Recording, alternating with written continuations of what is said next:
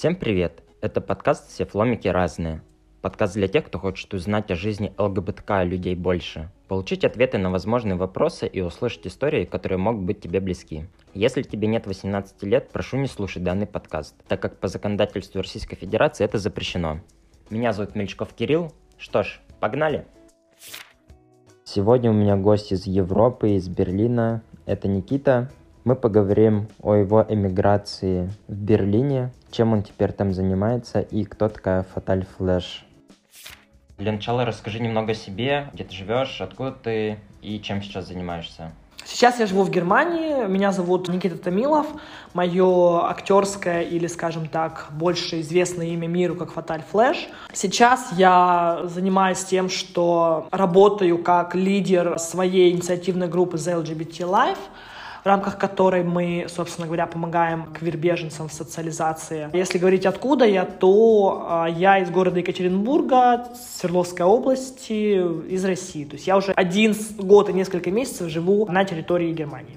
Можешь рассказать, как ты попал в Германию и почему именно Германия? История, как я попал в Германию, на самом деле, как бы тянется еще из моего правозащитного начала, да, когда еще начинал работать правозащитником в Межрегиональном центре прав человека города Екатеринбурга. Случилась ситуация, когда ко мне обратились за помощью подростки, которых болел Тимур Булатов. Я не буду сейчас скрывать всех подробностей данного дела, потому что это дело неоднократно публиковалось во многих СМИ, но самые такие ключевые моменты это то, что Тимур Булатов находил подростков, которые состояли в группах, которые содержат в себе ЛГБТ-тематику. Подростки, если даже они были несовершеннолетние, он, не разбираясь, отправлял ориентировки на них в полицию, в комиссию по делам несовершеннолетних и в их школу. Детей, естественно, вызывали к директору, да, с родителями разбирались, как бы ваш сын относится к группе ЛГБТ или нет. Естественно, дети этому пугались, потому что это как бы непреднамеренный каминг для ребенка, да. Когда я вошел в эту ситуацию, под угрозой было очень много детей, потому что Тимур Булатов работал очень быстро. Он отправлял ориентировки буквально там по 10-15 штук каждый день. Как бы я очень на тот момент сумел этим всем варьировать, то есть перехватывать ориентировки, передоговариваться с директорами школ, встречаться с детьми, разговаривать о том, чтобы эта ситуация не вышла как бы за пределы школы максимально. И в конечном счете это пришло к тому, что Тимур Булатов, поскольку он является одним из таких лиц, которых очень серьезно защищает наше МВД, наша Росгвардия, да, с, которым, с которыми он очень серьезно находится в таких тесных любовных отношениях, если даже вот брать, да, что мы отправляем какие-то ориентировки на него, и нам говорят, что проверка проведена, нарушение не выявлено, то в его случае как бы проверки проводятся, они проводятся реально, и реально предпринимаются какие-то действия. Буквально сегодня я прочитал, что по его наводке наводке закрыли кафе Zoom, в котором якобы по наводке Булатова проходил фестиваль Бок о бок открытие, хотя этого там не было. И Булатов очень серьезно переживал в кавычках, что там могли быть несовершеннолетние дети.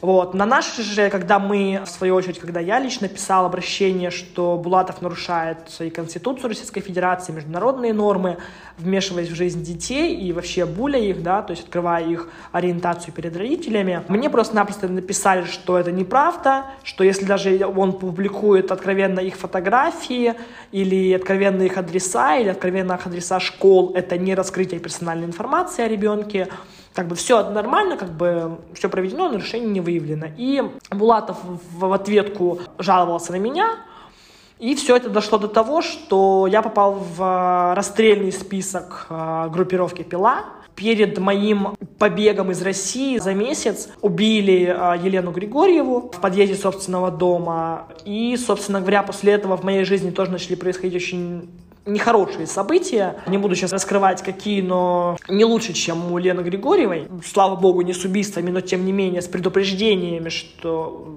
если ты не уедешь, тебе будет хуже. Да? И в конечном счете, как бы, я просто принял решение куда-либо сбежать, и в тот момент, когда я принимал решение, что это будет Германия, я, честно, даже не готовился к тому, что это будет Германия, потому что в моей жизни ситуация произошла настолько быстро, что меня просто спросили мои друзья, куда тебе брать билет, я без задней мысли сказал Германия, берите в Германию и все, потому что как бы изначально мои ответы были куда-нибудь, отстаньте от меня, я сейчас должен прийти в себя, да, но потом, когда они сказали, куда конкретно, я говорю, берите в Германию.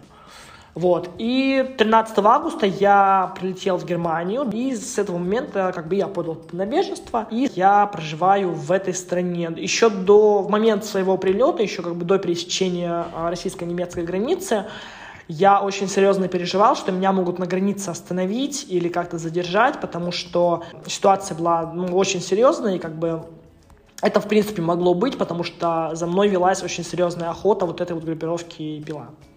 А можешь рассказать, э, что подросткам э, могло, скажем так, угрожать после того, как он э, обнародовал информацию там директорам и родителям, и случались ли такие инциденты, когда родители могли дать отпор тому же Булатову? Во-первых, подросткам грозило постановление на учет в комиссию по делам несовершеннолетних, тем более, как бы, знаешь, не самой хорошей формулировкой, с какое-нибудь психическое отклонение, или принадлежность к ЛГБТ, и что-нибудь еще они могли, в принципе, написать. Но когда я вмешался в эту ситуацию, нам удалось, в принципе, этого всего избегать, то есть я разговаривал с, с комиссиями по делам несовершеннолетних и выезжал непосредственно в школу, разговаривал с детьми, да, то есть про кибербуллинг, про вот эти все моменты, то есть устраивал классные часы. Детям угрожало еще раскрытие их социальной ориентации. Я, в свою очередь, никогда не спрашивала спрашивала детей, которых я защищал, относишься ли ты к гетеро или гомокультуре. Но у Тимура Булатова он всех просто-напросто, скажем так, плел под одну гребенку. То есть если там, допустим, подросток состоит в группе, где целуются две девочки, то обязательно он должен быть либо геем, либо лесбиянкой. Или если у него там на страничке тоже там какие-то вот такие вот признаки, то обязательно он гей или лесбиянка. Конечно же, это очень травмировало ребенка, потому что очень тяжело вылезать из, из шкафа.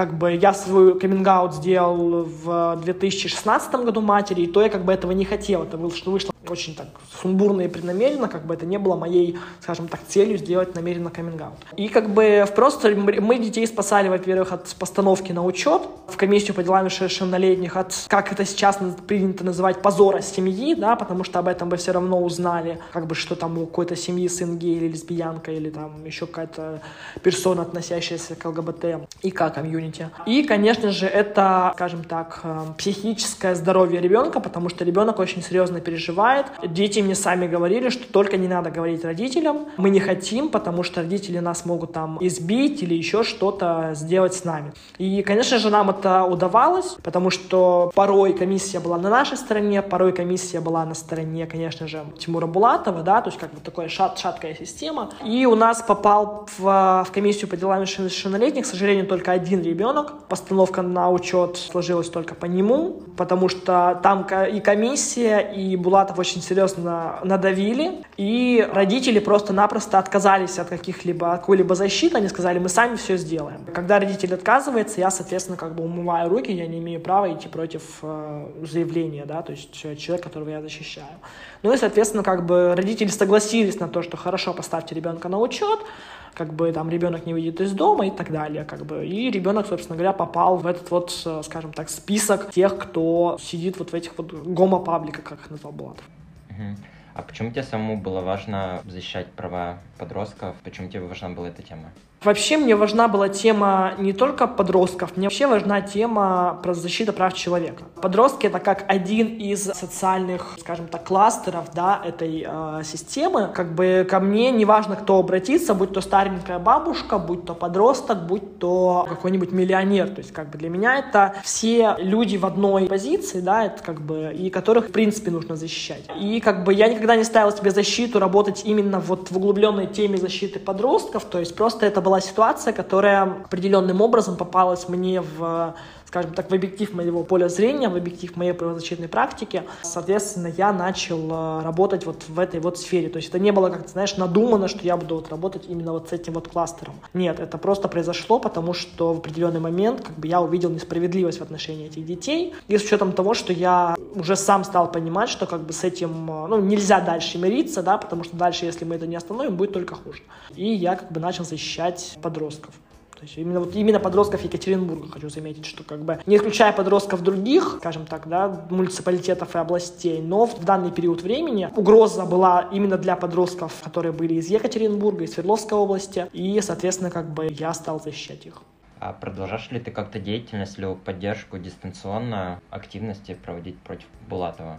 Сейчас, к сожалению, как бы а, я дистанционно наблюдаю за ситуацией с Булатовым, но в процессе работы как бы мы очень долго с ним боролись, мы очень долго ходили в суды, мы очень долго писали всякие заявления, и в процессе работы я с моими коллегами просто сделали вывод, что это реально как бы борьба с ветряными мельницами. С Булатовым у нас очень тяжело будет выходить, потому что система все-таки на его стороне. Как бы и суды, и все вот эти вот моменты будут на его стороне. Мы отбили детей. Булатов сейчас не касается детей Свердловской области. В этом кейсе мы одержали победу все-таки. Но, тем не менее, я сейчас не ставлю перед собой целью защиты от Тимура Булатова. То есть я наблюдаю за этой ситуацией. Если, конечно, есть какие-то моменты, я могу в эту, как бы в эту ситуацию опять войти, если это будет прям вот, знаешь, жескач, жескач, опять жестить. Но сейчас это, как бы, знаешь, такая небольшая отстраненность и наблюдение за ситуацией. Потому что пока что, да, он э, там пишет какие-то свои опять жалобы, да, там какие-то новости ведет и так далее.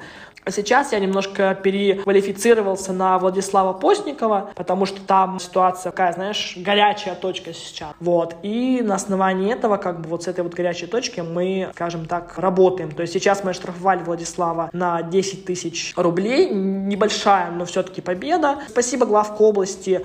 Не помню, короче говоря, с какой он области. На самом-то деле он сейчас в бегах, если так вот условно, да, говорить. Вот. Но а, мы просто писали в, в главк Федерального министерства по противодействию экстремизму. Вот. И на самом-то деле, как бы вот недавно мы через вот это вот министерство, мы потом вместе с министерством обратилось в суд. Суд установил, что незаконно действует в дискриминации, значит, там детей и женщин. И он наложил на, на штраф на его паблик, там, мужское государство, да, штраф в размере 10 тысяч э, рублей. То есть это хотя бы небольшая, но победа, потому что мы очень долго над этим боролись. Сейчас Владислав находится в бегах. Мы не знаем точно в какой стране, вероятно всего в Польше. Мы также как бы сейчас ведем работу с властями Польши, но пока что как бы никаких конкретных действий по тому, там ли он находится или не там ли он находится, мы не имеем. Но тем не менее его оштрафовали, ему придется заплатить заплатить 10 тысяч рублей. Может быть, их, конечно, он там обжалует и так далее. Мы сейчас следим за этой ситуацией. Решение пока еще не вступило в силу, осталась одна неделя. Но, тем не менее, как бы, если даже он где-то из-за границы, то я думаю, что 10 тысяч для него это копейки, которые он заплатит и продолжит свою деятельность. Но, тем не менее, хотя бы какую-то бомбу мы уже подложили. А можешь немного вкратце описать э, ситуацию с Владиславом? То есть э, какие неправомерные, условно, действия он совершал? Владислав Поздняков. Я, знаешь, он был на слуху у меня очень долгое время. В этот момент я как бы, знаешь, типа, ну, Владислав Поздняков, что-то как-то такое. А потом в определенный момент мне стало интересно, что же это за персонаж. И я немножко, скажем так, как это сейчас принято говорить, да, то есть погуглил и нарыл, что данный человек по образованию он доктор, и он ведет паблик «Мужское государство», где он откровенно называет э, шлюхами, тварями и другими нехорошими словами, да, женщин, которые либо вышли замуж за иностранца, либо каким-либо образом связаны с лицом, которое не является чистокровным русским. Как бы он оскорбляет всех не русских людей, да, то есть он оскорбляет чернокожих, он оскорбляет э, мусульман, как бы это не было странно, да, то есть и всех других. И параллельно с этим он, значит, оскорбляет вот этих вот женщин, выставляя их фотографии, публикуя их адреса в сети, да, то есть опять же, и тем самым натравливает на этих женщин определенного рода своих вот сторонников, которые, собственно говоря, вот с ним, скажем так, идут рука об руку. Вот, когда я об этом узнал, меня это тоже очень сильно возмутило, смутило. Во-первых, это тема феминизма, во-вторых, это вообще тоже защита прав человека, да. И мы с командой, с которой мы работаем, поэтому стали как бы вот за ним немножко следить. Мы писали определенного рода запросы в Польшу, на имя президента Польши, на имя премьер-министра Польши. Учитывая, что Польша достаточно гомофобная страна, как бы, ну, ответов от них как бы ждать особо не приходится, потому что он, в принципе, действует даже на руку Польши, да, что против геев и так далее. Потом Поздняков стал угрожать, значит, Андрею Петрову, это известный с России бьюти-блогер. В итоговом формате мы уже как бы понимали, что писать в российские структуры бессмысленно, потому что его нет на территории России, придут отписки. Но когда мы написали именно вот по формату вот ситуации с его телеграм-каналом, да, с его группой, когда мы отправили это в управление по экстремизму, они как бы увидели в них признаки состава правонарушения и после долгих, скажем так, разговоров с ними, они согласились возобновить дело, как бы сделать определенного рода действия и передать дело в суд. И в определенный момент суд встал на сторону, значит, этого главка совместно с нами, соответственно, и вынес решение, что его нужно будет оштрафовать. Вот, ему вынесли штраф в размере 10 тысяч рублей. Сумма небольшая, но, тем не менее, хотя бы с чего-то нужно начинать. На этом, я так понимаю, что он, конечно же, не успокоится, это не его первый штраф, на него уже возбуждали там уголовные дела по экстремизму, да, под которых он сейчас скрывается. Но, тем не менее, как бы хоть что-то в условиях того, в какой системе это все происходило, да, то есть российская система, российская действительность. Мы сами были в шоке, когда управление по экстремизму нам сказало, да, ребята, окей, мы вам поможем. Вы сейчас как бы нормальные, да, то есть ничего, что как бы вы там как бы вроде как в одной каше молитесь, но вроде как попался нормальный специалист отдела, который довел дело до суда, и дело было выиграно. Здорово. Оцени, насколько Екатеринбург толерантный город ЛГБТ-комьюнити и в целом как обстоят дела там у комьюнити смотря с какой стороны посмотреть. То есть, если посмотреть со стороны человека, который является ЛГБТ, но он не открытый ЛГБТ, ну, имеется в виду, что о нем не знают как об ЛГБТ, и он не является, скажем так, какой-то медийной персоной, не, не летает часто в медийном пространстве, то, наверное, это достаточно толерантный город. Если ты человек, который являешься медийной персоной и открываешься для ЛГБТ, что ты, в принципе, гей, да, то тебе могут э, возникнуть определенные, скажем так, последствия, да, или ты как-то себя связываешь с ЛГБТ-культурой, что произошло, в принципе, со мной. Но это не вина самого города, это вина, в принципе, гомофобной системы России, то есть если мы, допустим, берем ресурсные центры для ЛГБТ в Екатеринбурге, то, в принципе, у них э, достаточно все гладко, и особо, если на них никто не жалуется, никаких там гомофобных выпадов нету, но, знаешь, последнее время я в Екатеринбурге читал, что там и избивали людей, там не туда пошел, и сейчас очень модное движение вот эти вот казаки, да, которые защищают традиционные скрепы России, да, и когда там чувак шел в наушниках, там розовых наушниках или там не в той футболке в Екатеринбурге студента тоже, да, словили и спросили за одежду, да, у него, ну, как бы совсем определенный кретинизм. Тут как бы как посмотреть, опять же, да, если ты сидишь ниже воды, тише травы, тебя вроде бы как бы не трогают. То есть как бы ты никому не мешаешь, ты никуда не лезешь. Но как только ты, скажем так, как это говорится в народе, распушириваешь свой радужный хвост и как бы начинаешь бить себя в грудь, что я ЛГБТ, мои права важны, то, соответственно, ты получаешь за это определенную долю негатива в свой адрес. Как бы 50-50. Хорошо, а вначале ты упомянул о Fatal Flash, втором имени, по которому тебя знают, а можешь рассказать об этом?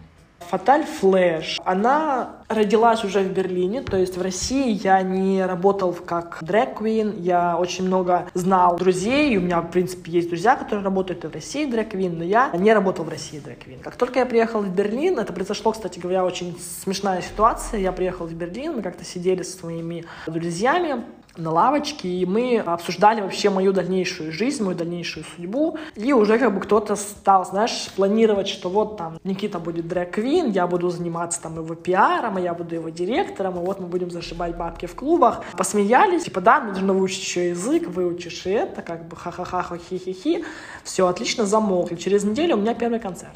Изначально я выходил, отыгрывал концерт, меня даже не представляли, ты знаешь, дрэк-квин без имени. Вот, то есть это было мое первое выступление, это было в Tipsy Bear, в одном из э, баров Берлина. И потом я подумал, что этому нужно дать ход, этому нужно развитие, потому что в Берлине с этим очень все хорошо, то есть меня очень хорошо приняла публика, я, в принципе, себя чувствовал в своей тарелке, я подумал, почему нет.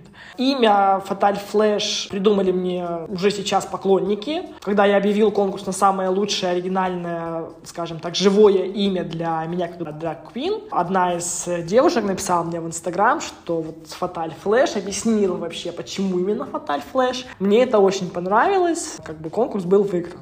И с этого момента как бы Фаталь Флэш, она, в принципе, вот является такой второй частью меня. И сейчас ей, по большому счету, э, отдано больше, скажем так, пространства, больше места для творения, чем есть у меня меня, как у Никиты Томилова, да, потому что Никита Томилов это больше правозащитник, который работал в России, а в Германии как бы это новая жизнь, это новое имя. И, соответственно, как бы сейчас в правозащитной деятельности очень много выступает Фаталь Флэш. И сейчас как бы определенную ЛГБТ-повестку, определенную повестку о защите прав человека несет именно она. Именно Фаталь Флэш, создатель инициативной группы The LGBT Life, для жизни ЛГБТ, которая занимается помощью в социализации беженцев путем привлечения участия беженцев в социальных и культурных проектах. Вообще сейчас в Берлине как бы, но охватываем, в принципе, всю Германию. И как бы сейчас как бы большинство вот этой вот повестки отдано именно Fatal Flash, за которую как бы она очень э, яро рдеет. Но я, знаешь, как бы вот перед тем, как мы с тобой начали разговор, я сегодня задумался о том, а действительно ли Fatal Flash это отдельная часть меня или все-таки это я? То есть как бы это именно вот что-то мое. Я пришел к выводу, что, наверное, это не отдельная часть меня, это как бы я, но ничего особо не поменялось. Возможно, как бы добавились какие-то новые черты в плане женственности, да, в плане каких-то вот кокетливых и игривых моментов, но в профессиональном плане это все тот же я. А как ты понимаешь, что вот в этот момент должен появиться либо Никита, либо Фаталь? Как разделяются вот эти реальности, кто когда играет свою роль?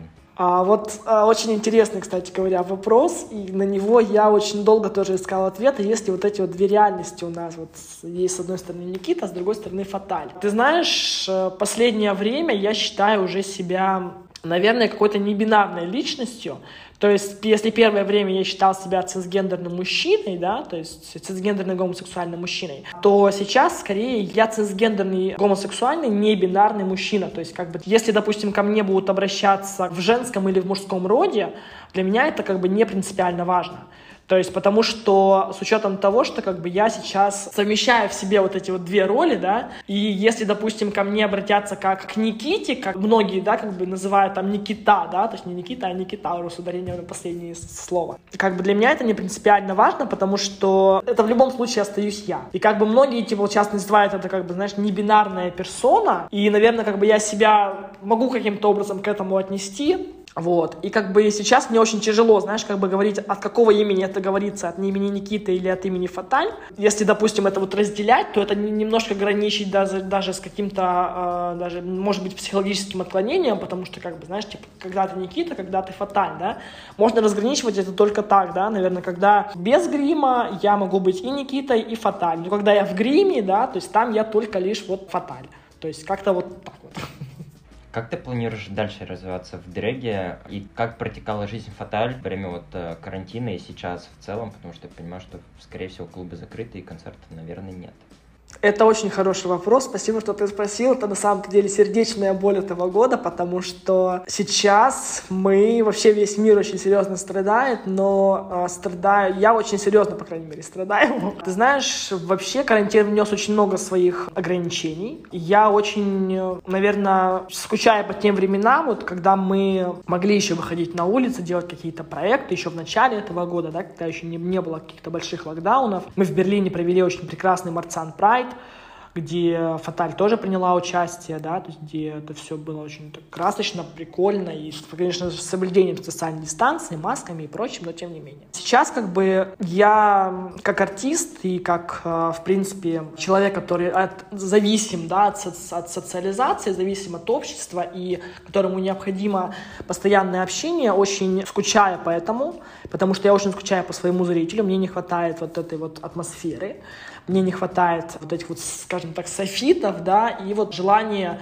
производить что-то новое. И а, от этого я чувствую, что я очень серьезно, скажем так, если можно так назвать этим русским словом, херею от того, что я не могу нормально социализироваться, и я не могу делать то, что я хочу делать. То есть у меня в начале года, когда еще вот этого вот всего не было, да, у меня был расписан график, у меня были расписаны концерты, которые с каждым днем пополнялись, у меня были расписаны выступления. Когда наступил вот этот вот первый шаг, первой недели или даже первый месяц, когда у меня вот все просто сложилось вот так вот медным тазом, а в 2020 году Фаталь только зашла на пьедестал, в принципе, то есть в 2019 году она еще как бы так, знаешь, плавала, в 2020 за вот этот год я мог бы что-то нормально бы достичь. Но, тем не менее, карантин внес свои коррективы в этот год.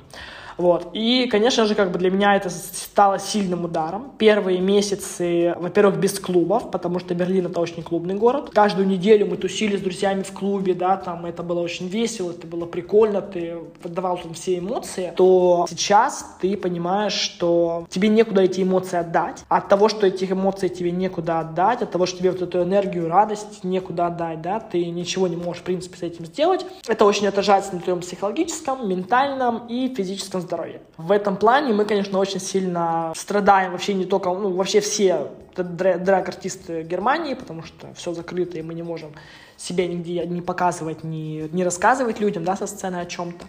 Вот. Но и тем не менее, конечно же, плохо, что очень много проектов, которые мы запланировали, они у нас не случились, потому что корона. Я очень печален, что мы не в полной мере воспроизвели проект «20 лет тату» «Свобода и молодость», который мы запланировали в начале года. И, в принципе, начали его реализовывать. Мы провели несколько, значит, там, типа, вот запустили несколько эвентов, но, а, тем не менее, мы не завершили его полностью в том формате, в котором мы бы его хотели завершить, ярко и так масштабно, потому что половина проектов у нас больше даже, чем половина проектов у нас просто отпала. И сейчас мы последний проект, который мы реализуем в этом году, это выставка 20 лет Тату, 20 лет Путин.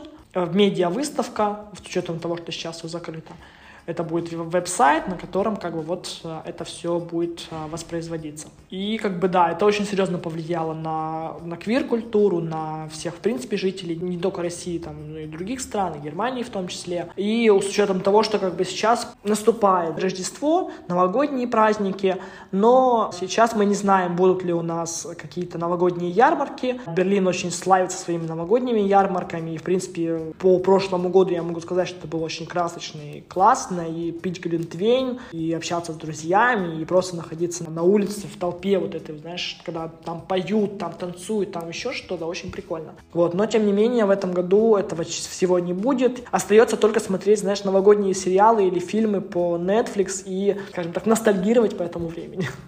Не знаю, насколько ты знаком с драг культурой в России, но можешь э, провести параллели и сравнить, э, насколько отлична культура дрэга в Германии и в России. Я достаточно знаком с культурой дрэга в России, и за время моего проживания в Германии как бы тоже достаточно знаком. Ты знаешь, в России качество дрэга намного выше, чем в Германии. Вопрос в том, что в России они делают это все качественно, у них какие-то классные костюмы, они готовятся, они ставят танец и так далее. В Германии же не все, но больше чем половина дрэга, они, в принципе, делают это, ну, условно говоря, да, можно ли в студии материться на «отъебись», вот, условно говоря. Ну, не условно говоря, а в принципе так и есть, потому что порой ты просто приходишь на какую-то клубную тусовку, да, и вот эти вот деления, когда у нас есть выступление дрэк, во-первых, это порой очень фиговый макияж, очень фиговые какие-то прически, очень фиговые платья даже у ведущих. Не у всех, но такое тоже встречается. Или исполнение номера. То есть у меня один раз был момент, когда меня реально чуть не стошнило, когда на одной из вечеринок в Берлине, в одной из ночных клубов, в сцену вышла старая дрэк-квин, не помню ее имени, как бы не очень популярная в Германии, и она начала петь как бы вживую. Причем петь человек абсолютно не умеет, то есть не попадая ни в одну ноту. Это было настолько криво, настолько гадко и противно слушать, даже мне своим, с моим, знаешь, не стопроцентным слухом.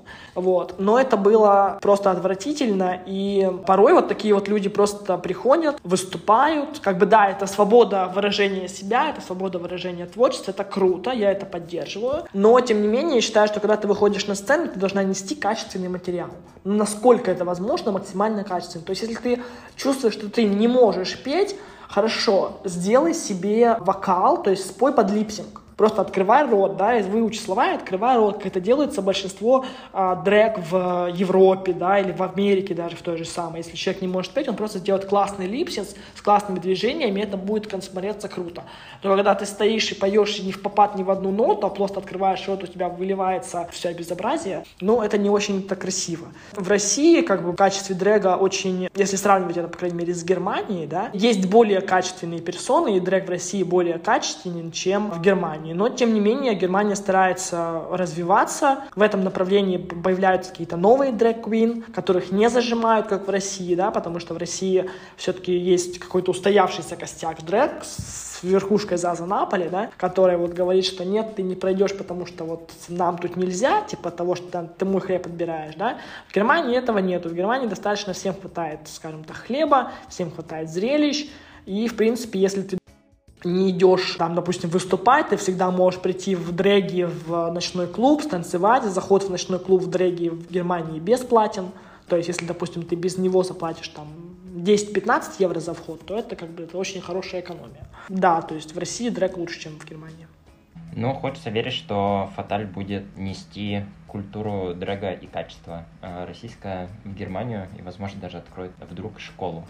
Можешь рассказать, как в целом сейчас э, у тебя строится жизнь в Германии, чем ты зарабатываешь конкретно, и рассказать про группу помощи в социализации беженцам?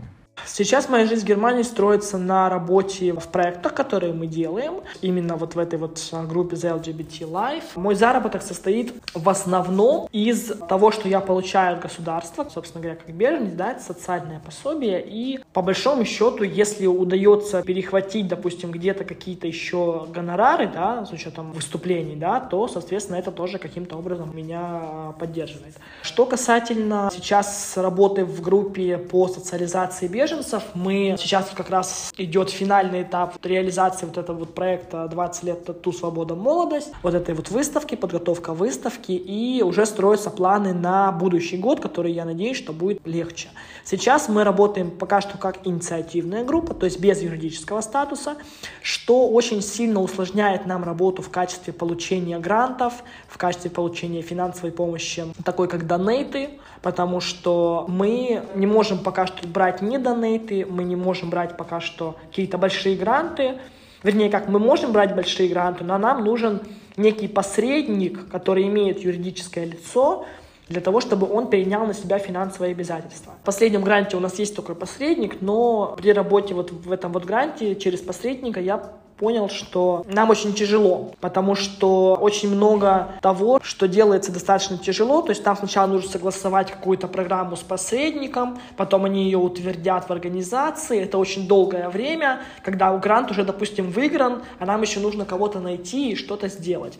Вот. А когда у тебя есть юридическое лицо собственное, то как бы ты отвечаешь за все сам, несешь ответственность самостоятельно, и дела идут, в принципе, гораздо быстрее, что мне нравится в большей степени.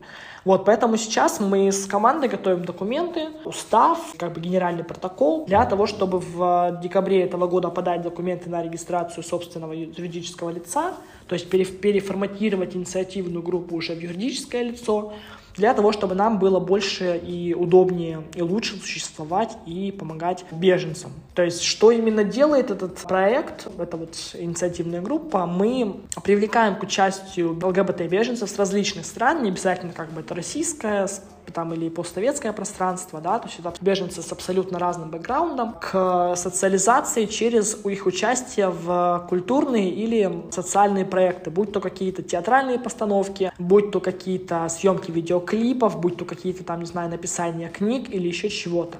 Потому что для беженцев очень важна социализация, у каждого разный бэкграунд, и просто я, знаешь, наблюдаю за тем, что большинство беженцев сидит в хайме и э, просто ничего не делает для того, чтобы им социализироваться, для того, чтобы им как-то войти в контакт с народом, с которым им в будущем жить, да, то есть с немцами, как бы их это абсолютно не интересует, они просто забились в уголок и сидят. Что, в принципе, как бы, ну, во-первых, это их не развивает, а во-вторых, это не идет им в, в какой-то плюс, потому что нужно все равно входить в контакт, нужно иметь друзей, и нужно показывать себя и не бояться каких-то, там, не знаю, косых взглядов. Я понимаю, что каждый беженец натерпелся этих косых взглядов в своей стране, но, тем не менее, как бы нужно начинать новую жизнь заново и строить ее с чего-то хорошего, с чего-то веселого. То есть не нужно как бы а, бояться граждан или жителей Германии, жителей Евросоюза, потому что в Германии гомофобия, да, она есть, безусловно, но это не та гомофобия, которая в России. То есть здесь, если ты, допустим, столкнулся с ней, то власти, в том числе там правительство, да, или же какая-то социальная служба, или даже полиция, они будут с этим разбираться, потому что здесь есть закон, запрещающий дискриминацию, запрещающий оскорбление, унижение, и как бы если ты, допустим, обратишься в полицию, полиция будет на, на этом, над этим серьезно работать и, собственно говоря, приводить это в какое-то нормальное решение. А есть какая-то статистика, сколько в год обычно ну, Германия принимает беженцев? И сколько у вас сейчас, вас сейчас состоит в этой группе? Я на самом деле не смотрел такую статистику. Это надо посмотреть на сайте ЛАФ, это Landesamt für Flüchtlinge Sagenhelsen, это Федеральное министерство по делам мигрантов и беженцев, либо на сайте БАМФа. Там они обычно в конце года они публикуют статистику, сколько пришло из конкретного государства. Но сейчас период короны, конечно, это сократилось, да, то есть, потому что, ну, люди просто-напросто не летают. Хотя, в принципе, как бы их принимают, да, но тем не менее люди как бы не летают. А сколько нас конкретно сейчас вот в этой вот группе, вообще сейчас людей, которые работают над проектами, их достаточно много, то есть это не какая-то постоянная группа, которая постоянно генерирует идеи. Есть какая-то идея, сгенерированная, допустим, правлением. Два-три человека, самый костяк да, организации, придумали, давайте мы, допустим, проведем, там, не знаю, снимем клип. Ага, снимем клип на что? Ну, допустим, на песню «Тату». Раз у нас, допустим, год «Тату», мы снимем клип на песню «Тату», которая вот вышел у меня 4 дня назад. И мы, допустим, сняли этот клип. Ага, что нам нужно? Нам нужно, допустим, видеооператор, да? Кого мы возьмем видеооператоры? Мы делаем какое-то объявление, да, что нам нужен видеооператор. Желательно, чтобы это был человек, который имеет беженский бэкграунд или сейчас находится в статусе беженца откликаются на это беженцы, соответственно, да, то есть, ой, я хочу вот попробовать, у меня есть классная идея. Мы, как, соответственно, как бы с этим беженцем начинаем работать, привлекаем его в работу. То есть, естественно, как бы он получает определенного рода денежное вознаграждение за это, потому что, как бы, ну, если грант реализуется, да, то есть мы всегда указываем, что есть какие-то гонорары, да, для работников или там для волонтеров. Вот. И беженцу хорошо, что он, как бы, в принципе, принял участие, его имя не просто там угнетается в, вот в этой вот всей системе, а оно, в принципе, как бы работает на него, да. И нам хорошо, что мы сделали хороший продукт, в котором принял участие беженец, и мы как бы помогли этому человеку больше понять в устройстве там киносъемок, да, или видеосъемок, и вот сделать прикольный контент для своего портфолио. То есть вот таким вот образом мы в основном работаем. То есть есть какое-то определенное правление, да, которое решает определенные моменты, и есть люди, которые просто потом как бы набегают в, в этот проект по, там, не знаю, по сарафанному радио или по объявлениям для того, чтобы наполнить этот проект жизнью. Потому что, ну, два человека, в принципе, как бы могут только генерировать идеи, а как бы в любом случае, как бы для успешной реализации нужны привлечение людей. Угу. Расскажи, пожалуйста, о своем YouTube-канале. Что именно там ведешь, с какой целью и о чем? Ну, во-первых, как бы для ведения YouTube-канала у меня есть несколько рубрик. Это рубрика Talk with a Gay, одно из моих шоу, которое я начал вести еще в 2019 году. Я выиграл на это свой первый грант в Германии, 500 евро, и на этот грант мы реализовали выпуск первого эфира, который сейчас, к сожалению, закрыт, потому что гостья данного первого эфира, она беженка из Малайзии, попросила меня, скажем так, закрыть этот эфир от доступа. Он есть на моем канале, но он сейчас открыт от а, доступа от просмотра, просто потому что в силу определенных определенных трудностей в ее жизни. Это просто шоу о том, где я разговариваю с интересными мне людьми, об их жизни, об их карьере, об э, их беженском бэкграунде, если это беженец. Вот, потому что изначально это вообще планировалось шоу, разговор с беженцами. Но в процессе того, как шоу стало развиваться, как шоу стало набирать обороты, мы с командой поняли, что мы не можем говорить только с беженцами, мы должны, в принципе, говорить обо всем и э, просто с людьми, которые нам интересны, которых нам интересно узнать, которых будет интересно узнать, в принципе, людям. И мы начали приглашать людей с абсолютно разным бэкграундом. Это могли быть ЛГБТ, это могли быть не ЛГБТ или люди, которые близко к ЛГБТ. У нас в гостях были и беженцы, у нас в гостях были режиссеры, у нас в гостях были актеры. Сейчас вот мы завтра буквально в 10 часов утра выйдет выпуск по поводу выпуска нового фильма в России «Outlaw» с продюсером данного фильма Вероникой Чибис.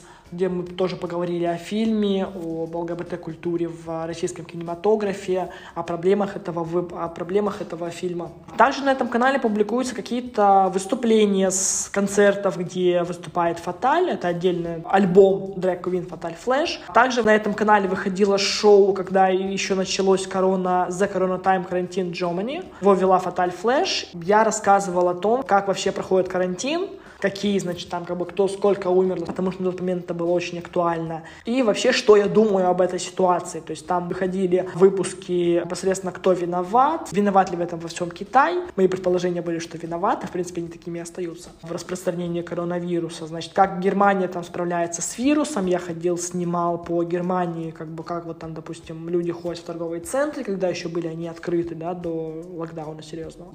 Ну и туда публикуются премьер видеоклипов, в которых снимается или Фаталь, или кто-то еще, который продюсируется нашей группой, да, LGBT Life или как бы нашим каналом Фаталь Флэш. Вот. И, собственно говоря, все, что связано с а, правозащитной деятельностью, тоже значит, находится на этом канале. Угу. Тема социализации в Германии для беженцев. Э, поделись, как проходила твоя адаптация, насколько она была легкой после твоего переезда в Германию? Ты знаешь, моя адаптация прошла довольно легко. Почему она прошла легко? Наверное, потому что я, в принципе, очень коммуникабельный человек, очень быстро влился вот во всю струю, да, в струю быстрой жизни, в струю а, новое ощущение себя, и я очень быстро влюбился вообще в Германию, очень люблю Берлин. В принципе, я понял, что это то место, где я хочу жить, но для меня очень было тяжело видеть, как люди вообще сидят сутками в Хайме, где вот проживают беженцы, и ничего не делают, и в конечном счете я просто принял решение, что я должен что-то делать для того, чтобы помочь этим людям. С учетом того, что у беженцев очень тяжело с нахождением работы, да, беженцы просто сидят и тупят в телефоне, ну, честно говоря, не айс. И для того, чтобы себя хоть чем-то занять, я вот начал себе делать, скажем так, занятия вот шоу, да, Talk the Gay, выиграл грант, потом я создал вот эту вот инициативную группу, для того, чтобы у меня было хоть какое-то занятие, тем более как бы занятие, которое бы еще было бы и общественно полезным. С учетом этого я как бы начал, вот моя социализация была непосредственно вот такой вот. Но она проходит у каждого по-разному, потому что у многих социализация проходит именно «я хочу что-то делать, я в моторе, я не хочу просто так, знаешь, увидать в хайме», вот. А у многих социализация проходит наоборот. Меня не трогайте, у меня тут такая вот большая травма, я буду просто сидеть тихонько, никого не трогать. Это тоже допустимо. У многих социализация проходит в отношении людей. Есть такие индивидуумы, которых я лично, как беженец, я не уважаю. Это те индивидуумы, которые, знаешь, приехали в чужую страну, начинают, как говорится, гнуть здесь свои порядки что называется, когда человек щелкает пальцами, да, то есть и я тут королева я тут как бы терпела унижение в своей стране, я приехала сюда, и вы мне должны, у нас тут даже случаи такие в Хайме были, и вообще как бы наблюдаю, типа вы мне должны, меня тут вообще не волнует, что вы тут как бы тоже работаете, да, то есть я тут приехала с другого государства, я тут беженка, и как бы вы мне все должны, детка, никто тебе ничего не должен. Во-первых, как бы ты сама должна доказать, что ты нужна этому государству. Государство, извини меня, платит тебе деньги, причем как бы немалые, да, то есть э, по немецким меркам. Государство, в принципе, как бы и немцы терпят тебя, то есть они как бы работают, они вкалывают, они платят налоги для того, чтобы задержать тебя, которая сидит или там спит до 5 часов вечера на, на своей кровати и ни черта не делает, не хочет социализироваться. Но, извините меня, это тоже как бы бред. Порой приезжают беженцы, тоже это касается русскоязычных беженцев, которые приезжают и как бы порой тоже ведут себя очень вульгарно, очень вызывающе, то, что я су на, на, на, на лица немцев, то есть вот такие вот высказывания, знаешь, и когда, то как бы эти высказывания в основном как бы либо они как бы в шутку высказываются, да, но в каждой, в каждой шутке есть доля шутки, да, как говорится. И тебе, как человек, который старается как-то, знаешь, поднять при представление о беженцах в глазах национального комьюнити, да, то есть немцев, потому что немцы на исходе терпения. Извините меня, когда человек ничего не делает на протяжении нескольких лет, он не хочет учиться, он не хочет работать ничего, просто никак продвигаться, и при, как бы причем сидит на шее у государства ровно, ну, как бы это накладывает подозрение, да, и может привести к тому, что просто государственная система скажет, что мы ужесточаем законы в отношении иммиграции. С учетом того, что сейчас у нас переизбрание в канцелярию, да, то есть новый канцлер, и у нового канцлера достаточно жесткая миграционная политика, может быть. Никогда не знаешь, у кого эта социализация лучше. То есть я не одобряю такую социализацию через, знаешь, вот это вот выпендрежнивание или лежание просто на диване. Потому что это, во-первых, ни тебе не делает хорошо, ни другим не делает хорошо, а беженцы это все-таки одно комьюнити, которое зависит друг от друга. Потому что если один делает что-то плохо, пытаясь это выставить, что меня оскорбляют, или там со мной что-то делают не то, то у немцев, в принципе, это логично, складывается впечатление, а не охренел ли ты мальчик. То есть, как бы, и здесь можно немцев понимать они будут правы, ты должен социализироваться, ты должен понимать культуру этой страны, ты должен как-то вносить свою лепту в развитие этой страны. А если ты считаешь, что страна должна тебя содержать, ну, извиняйте, это уж никуда не годится. Да, полностью с тобой согласен насчет активности. Расскажи, какие у Никиты и какие у Фаталь планы и амбиции на ближайшее либо далекое какое-то будущее? Ну, наверное, у нас амбиции с Фаталь одинаковые, планы на ближайшее и далекое будущее. Но, ну, во-первых, это завершить открытие нашего Ферайна, да, нашего юридического лица, для того, чтобы следующий год у нас прошел с большими грантами и с большей финансовой поддержкой. Самые большие амбиции — это, наконец-то, найти, скажем так, человека, с которым и Фаталь, и Никита будут счастливы, и в конечном счете выйти замуж как минимум. Знаешь, порой очень не хватает вот этих вот отношений, когда ты один, это очень тяжело воспринимается, тем более в эпоху короны, тебе не хватает вот этого вот какого-то внимания, не обязательно там даже твоих друзей, но какого-то человека, который находится рядом с тобой. Вот. И, конечно же, как бы это не самая, знаешь, как такая вот глобальная, знаешь, цель, но, тем не менее, как бы это цель, которая находится постоянно в уме, о которой ты постоянно думаешь.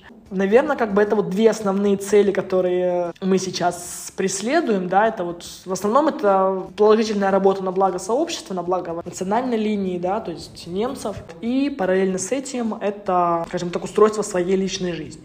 Вот. Ну и, конечно, в большинстве своем это, возможно, нахождение какой-то стабильной работы, стабильного заработка, который будет больше, чем мое социальное пособие, да, с которым можно будет выходить на какой-то новый уровень жизни, что ли, потому что с 316 евро, которые я получаю в месяц, условно говоря, хорошие деньги, да, то есть если не шиковать, вот. Но, как мы знаем, русские любят очень серьезно пошиковать, когда они свободны в деньгах и свободны в их распоряжении. И, в принципе, как бы не всегда случается то, что мы хотим. Потому что, ну, сам понимаешь, Берлин, клубы, веселье каждая неделя. В любом случае, как бы ты будешь тратиться. Хорошо. Подскажи, возник такой вопрос. Медиа-выставка, которую вы планируете, в целом выставку, она будет на немецком, на русском или английском? Мы выбрали один язык, это будет английский язык, потому что английский является международным языком. И мы выбрали, что сама информация об этой выставке, да, будет э, на английском языке, то есть описание вот самих экспонатов будет тоже на английском языке, потому что во-первых, проект реализуется при поддержке Сената города Берлина, а также Министерства по делам молодежи и беженцев. И поэтому как бы мы стараемся, чтобы это было в формате международного, да, то есть а международный язык у нас английский, поэтому мы а, сделали веб-сайт на английском языке. Вот. Ну и в целом, как бы я думаю, что выставка в любом случае даже будет э, больше транслироваться на территории Германии, на территории Евросоюза. В каких-то моментах мы будем видеть статьи о данной выставке на каких-то российских ЛГБТ-ресурсах, типа gay.ru, для того, чтобы каким-то образом сделать ее более видимой и более медийной. Здорово. И мой крайний вопрос. А что делает тебя отличным от других? Очень интересный вопрос, но я бы не сказал, что я чем-то отличаюсь от других. Мы все люди, мы все состоим из, из одного биоматериала, да, и как бы я не скажу, что я чем-то отличаюсь от других. Мне кажется, я достаточно стандартный представитель своего вида, если можно так выразиться. Просто, наверное, в каких-то моментах я более активный, нежели другие люди. Я не такой, скажем так, аморфный, аморфный. Мне есть дело до всей несправедливости всея и всех и на всей планете, да, вот, за что как бы мне очень много раз прилетает, типа, куда ты лезешь, да, вот, но тем не менее. Собственно говоря, сказать, что я какой-то особенный или сказать, что какой-то необычный, нет, я вполне обычный 23-летний человек, который просто хочет делать этот мир лучше. Здорово. А, на этой ноте предлагаю завершать. Я очень рад знаком с тобой. Ты делаешь прекрасные, шикарные, правильные вещи. Это достойно уважения и похвалы, я считаю. Поэтому желаю тебе удачи и все-таки закончить оформление юридического лица в Германии, получать больше грантов и реализовывать больше такого добра. Спасибо за пожелание. Это подкаст «Все фломики разные». Подписывайся, подкаст доступен на всех платформах, а также ты можешь влиять на контент подкаста, общаясь со мной в телеграм-канале собака All's Different. В нем я буду анонсировать новые выпуски и спрашивать у тебя обратную связь. А также можешь оставлять пожелания к историям, которые ты хочешь услышать. Все ссылки найдешь в описании. Пока!